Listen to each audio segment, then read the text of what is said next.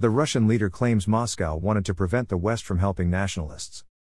Russian President Vladimir Putin said on Saturday that he chose to attack Ukraine beyond the borders of the Donetsk and Lugansk People's Republics, DPR and LPR, to prevent the West from endlessly supplying nationalists and radicals with various resources, such as weapons and money. He added that the Russian forces were practically done destroying Ukrainian military sites, such as air defenses and weapons depots. The president stated that he had ordered Russian troops to invade Ukraine last week in order to neutralize the real threat coming from Kiev and NATO. Moscow has long protested the Western military infrastructure along its borders and Ukraine's aspirations to join the US led bloc. They began to say more actively that they will admit Ukraine to NATO. What will this lead to?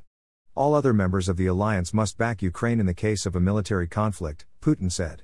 They will attack Crimea, and we will be forced to go to war with NATO. Do you understand the consequences? The president stated that he wanted Ukraine to become a neutral country. Crimea voted to leave Ukraine and join Russia shortly after the 2014 coup in Kiev. It was during that time that the DPR and LPR broke away from Ukraine. Let's acquire nuclear weapons, they say, in Ukraine. We can't simply ignore it, Putin said, referring to President Volodymyr Zelensky's remark last month that Kiev might be forced to reconsider its status as a non nuclear weapons state. Russia invaded its neighbor on February 24, arguing that it was defending the DPR and LPR. Putin also claimed he was seeking the demilitarization and denazification of the country. Kiev said the attack was entirely unprovoked and appealed to the international community for help.